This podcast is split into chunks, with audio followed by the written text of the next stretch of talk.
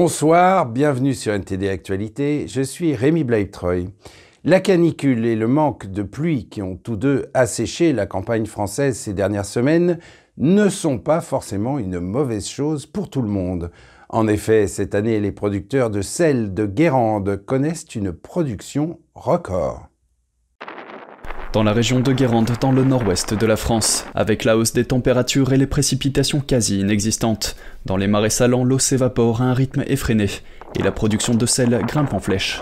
Euh, on va vers une production record, oui, parce que là, euh, on doit être à plus de 2 tonnes 5 par œillet, alors que la moyenne sur une décennie, ça doit être une tonne 3. Le sel de Guérande se vend dans le monde entier. Sa fleur de sel blanche comme neige qui se cristallise à la surface de l'eau est considéré comme l'un des meilleurs sels du marché. Pour les paludiers, le travail est éreintant.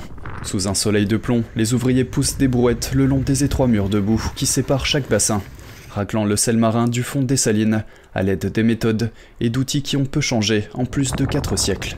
Aucune machine n'est autorisée dans le processus de récolte. Euh, les paludiers sont fatigués euh, parce que là on a enchaîné, euh, je crois ça fait, ça fait plus de 40 jours qu'il n'a pas plu sur les marais suffisamment pour faire une pause. Mathilde Bergier, productrice de sel, craint que le rythme intensif ne soit pas soutenable pour les fragiles structures de boue dans lesquelles l'eau de mer s'évapore. Plusieurs agriculteurs ont déclaré à Reuters qu'ils disposaient désormais de réserves de sel pour couvrir les deux prochaines années. Et toujours à propos de chaleur, comment trouver un endroit frais lorsqu'on arpente les rues de la capitale?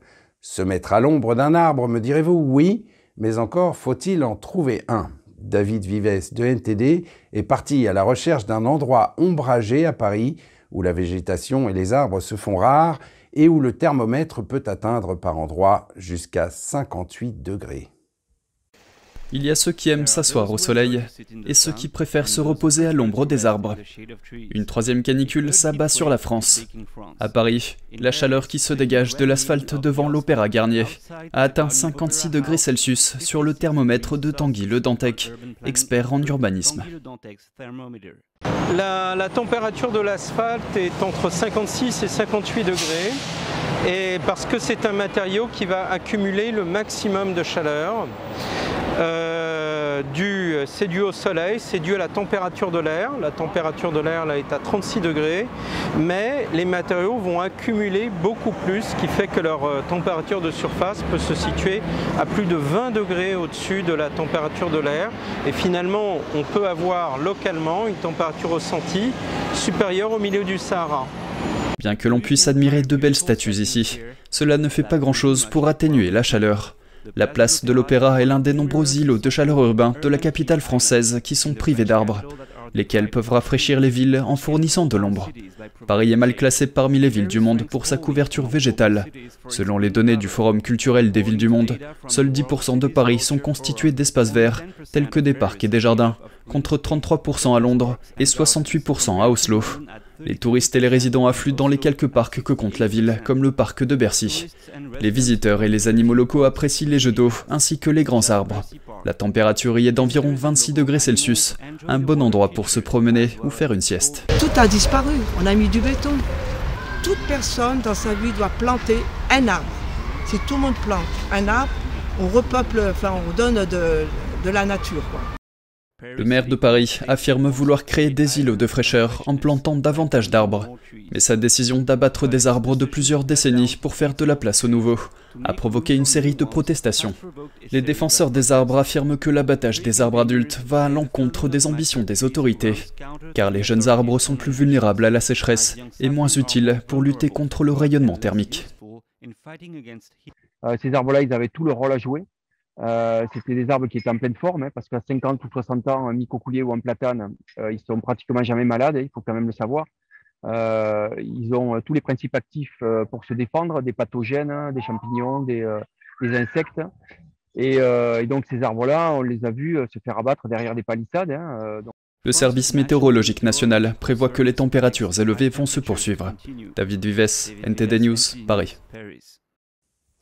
Moscou et Kiev s'accusent mutuellement de bombarder la zone de la centrale nucléaire de Zaporizhia alors que le gouvernement ukrainien met en garde contre le risque d'une catastrophe de type Tchernobyl. le Kremlin exhorte les puissances occidentales à forcer Kiev à cesser d'attaquer la plus grande centrale nucléaire d'Europe. L'ONU demande que les inspecteurs nucléaires aient accès à la centrale. Un reportage d'Eddie Etken de NTD. L'inquiétude internationale s'est accrue lundi, alors que les bombardements sur le complexe nucléaire ukrainien de Zaporizhia se sont poursuivis ce week-end. Le chef des Nations Unies, qui participait à un événement marquant le 77e anniversaire du bombardement d'Hiroshima au Japon, a condamné les tirs. Toute attaque contre une centrale nucléaire est une chose suicidaire et j'espère que ces attaques vont cesser. Il demande que les inspecteurs nucléaires de l'ONU puissent accéder à la centrale qui est occupée par les troupes russes. Kiev met en garde contre le risque de catastrophe de type Tchernobyl et demande que la région devienne une zone démilitarisée. Le directeur de la compagnie nationale ukrainienne d'électricité nucléaire demande qu'une équipe de casques bleus soit déployée à la centrale de Zaporizhia, site qui est toujours géré par des techniciens ukrainiens. Pendant ce temps, Moscou et Kiev se rejettent la responsabilité des récents tirs d'artillerie qui ont endommagé trois capteurs de radiation et blessé un employé de la centrale. Il n'existe aucune nation au monde qui puisse se sentir en sécurité lorsqu'un État terroriste tire sur une centrale nucléaire. Dieu nous préserve. Si quelque chose d'irréparable se produit, personne ne pourra arrêter le vent qui répandra la contamination radioactive. Le porte-parole du ministère russe de la Défense affirme que les autorités des forces ukrainiennes ont provoqué une surtension entraînant un arrêt d'urgence. Le 7 août, le régime de Zelensky a commis un nouvel acte de terrorisme nucléaire sur les sites de l'infrastructure énergétique de la centrale nucléaire de Zaporizhia pour créer une catastrophe humanitaire dans les régions de Kherson et de Zaporizhia. Le porte-parole du Kremlin, Dmitri Peskov, exhorte les puissances occidentales à forcer Kiev à cesser d'attaquer la centrale. Un responsable installé par la Russie dans la région de Zaporizhia a déclaré lundi que l'installation fonctionnait normalement. Le chef des services de renseignement militaires ukrainiens a déclaré que son organisation avait reçu des informations crédibles selon lesquelles les Russes avaient placé des explosifs dans la centrale électrique. La centrale est située dans une région du sud prise par les Russes en mars. L'Ukraine a déclaré qu'elle prévoyait d'y mener une contre-offensive majeure, apparemment concentrée sur la ville de Kherson, à l'ouest de Zaporizhia, et qu'elle avait déjà repris des dizaines de villages. Eddie Aitken, NTD News.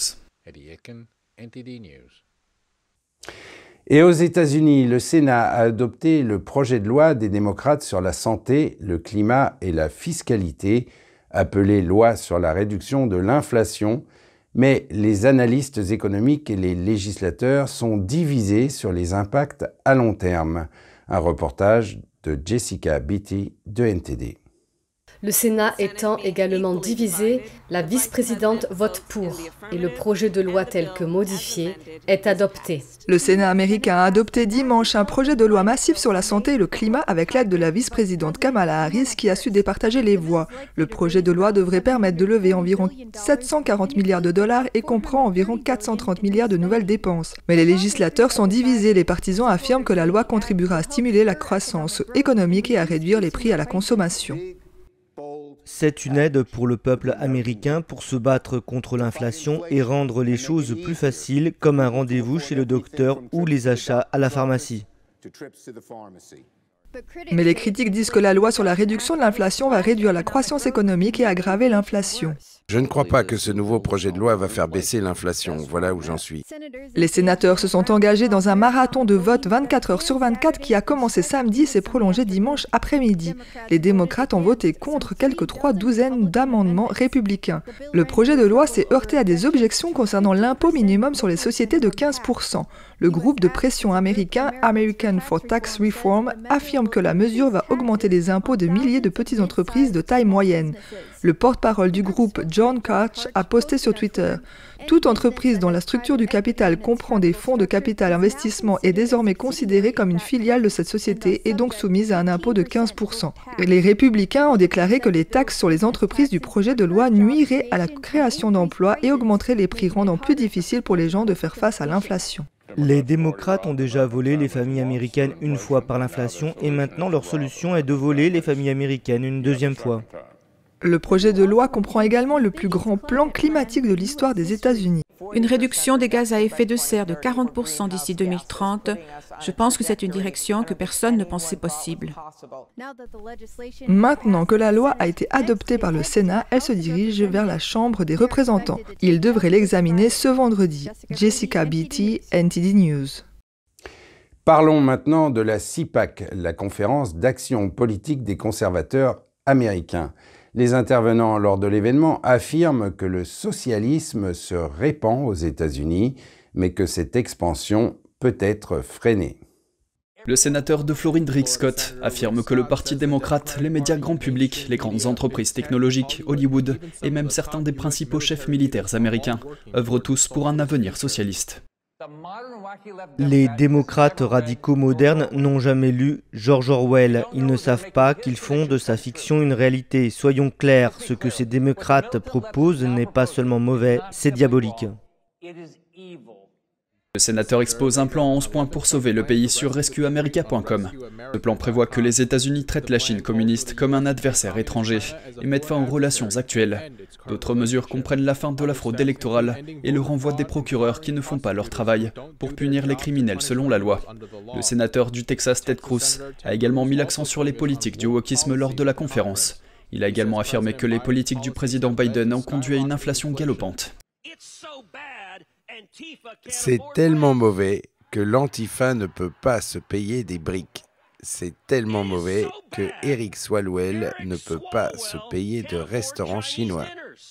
Il a également commenté les médias d'État chinois qui ont dit que l'avion de Nancy Pelosi pourrait être attaqué si elle se rendait à Taïwan. Cruz dit que la seule réponse correcte à la menace de la Chine est d'appeler cela un acte de guerre. Un autre intervenant qui s'est concentré sur la poussée de la gauche en Amérique était le Premier ministre hongrois Viktor Orban. Il a déclaré aux participants que son pays a vaincu le communisme et que les États-Unis doivent maintenant faire de même. Pour lui, il s'agit de s'accrocher aux valeurs chrétiennes.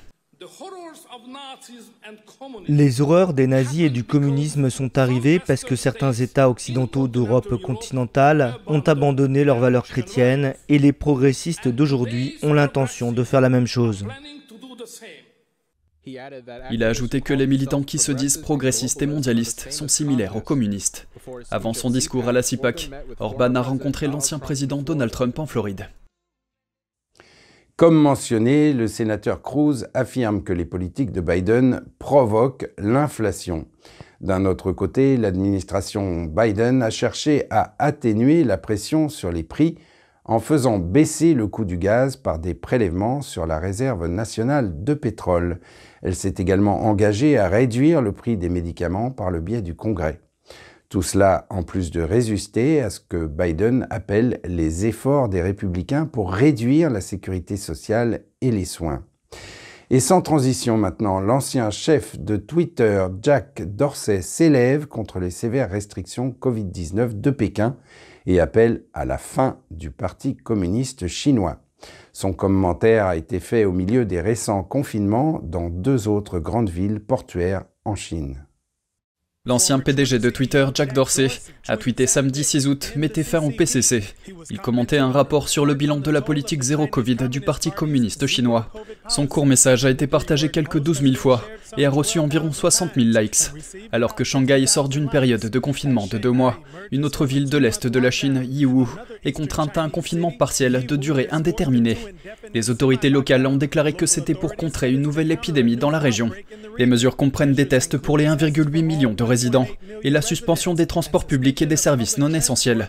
La ville de Yiwu est un port majeur dans le commerce mondial des petites marchandises. Elle est connue pour être le plus grand centre de commerce de gros du monde, avec des liens commerciaux avec plus de 2 millions de petites et moyennes entreprises en Chine. La fermeture de la ville suscite des inquiétudes quant aux perturbations du commerce mondial et des chaînes d'approvisionnement. Parallèlement, Sanya, une autre ville portuaire de la mer de Chine méridionale, est également soumise à un confinement strict. Autrefois surnommée l'Hawaï de la Chine, Sanya a maintenant fermé tous les vols entrants et sortants, laissant 80 000 touristes bloqués dans la ville.